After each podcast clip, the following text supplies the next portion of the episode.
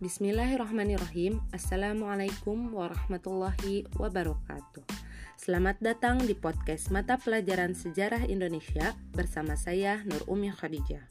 Pada pertemuan kali ini kita akan membahas mengenai perundingan Linggarjati Perundingan Linggarjati yaitu suatu perundingan antara Indonesia dan Belanda di Linggarjati, Jawa Barat di mana perjanjian ini membahas persetujuan mengenai status kemerdekaan Indonesia.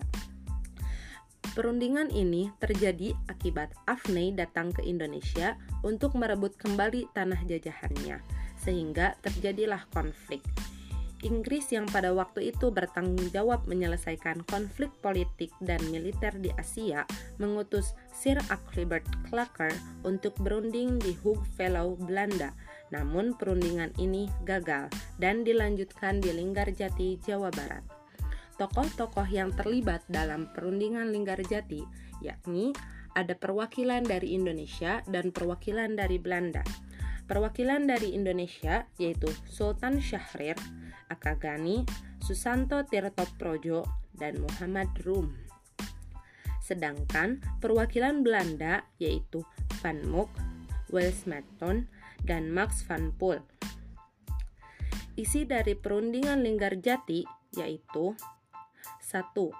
Belanda meninggalkan wilayah Republik Indonesia paling lambat 1 Januari 1949.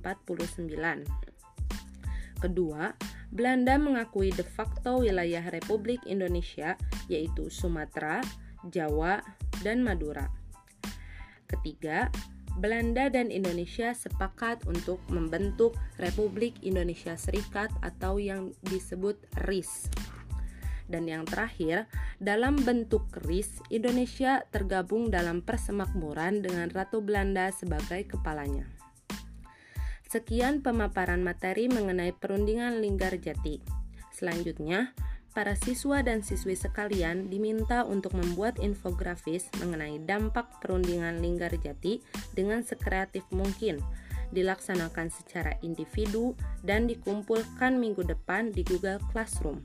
Jangan lupa untuk mengisi daftar hadir pada pertemuan kali ini. Semoga kita semua tetap sehat dan semangat. Mohon maaf atas segala kekurangan. Wassalamualaikum warahmatullahi wabarakatuh.